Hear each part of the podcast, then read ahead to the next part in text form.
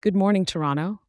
This is your weather for Tuesday, January 23rd, 2024, and I'm here to get you prepped for the day ahead with a nice hot cup of weather info. Hey, before we dive into those chilly details, I've got something new and exciting for you.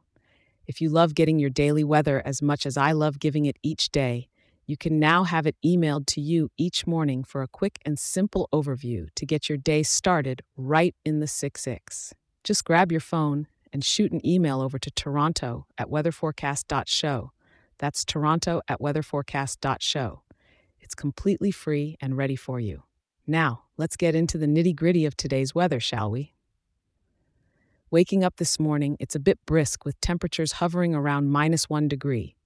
You'll want to bundle up in your coziest layers before heading out. As the day progresses, we're expecting the mercury to nudge just below the freezing mark, so it's going to feel pretty frosty out there. Moving on to the afternoon, it's not much warmer, with the high peaking at just over the freezing point at 1 degree. And by evening, we'll be sitting at a slightly milder, but still chilly 1 degree. Now, don't be fooled by those temps because it's not just about the cold today. We're looking at a full on winter mix with rain and snow in the forecast. We're talking about nearly half a millimeter of rain and a good six centimeters of snow, so it's going to be a bit of a slushy one out there. Make sure you've got waterproof boots and an umbrella at the ready. The wind is coming in from the southwest at about 5 kilometers per hour, with gusts expected to reach around 10 kilometers per hour. That's going to make it feel a touch colder, so don't skimp on the scarves and mittens. And just a heads up, the cloud cover is at 100% today. So if you were hoping for a glimpse of the sun, you might have to wait until another day.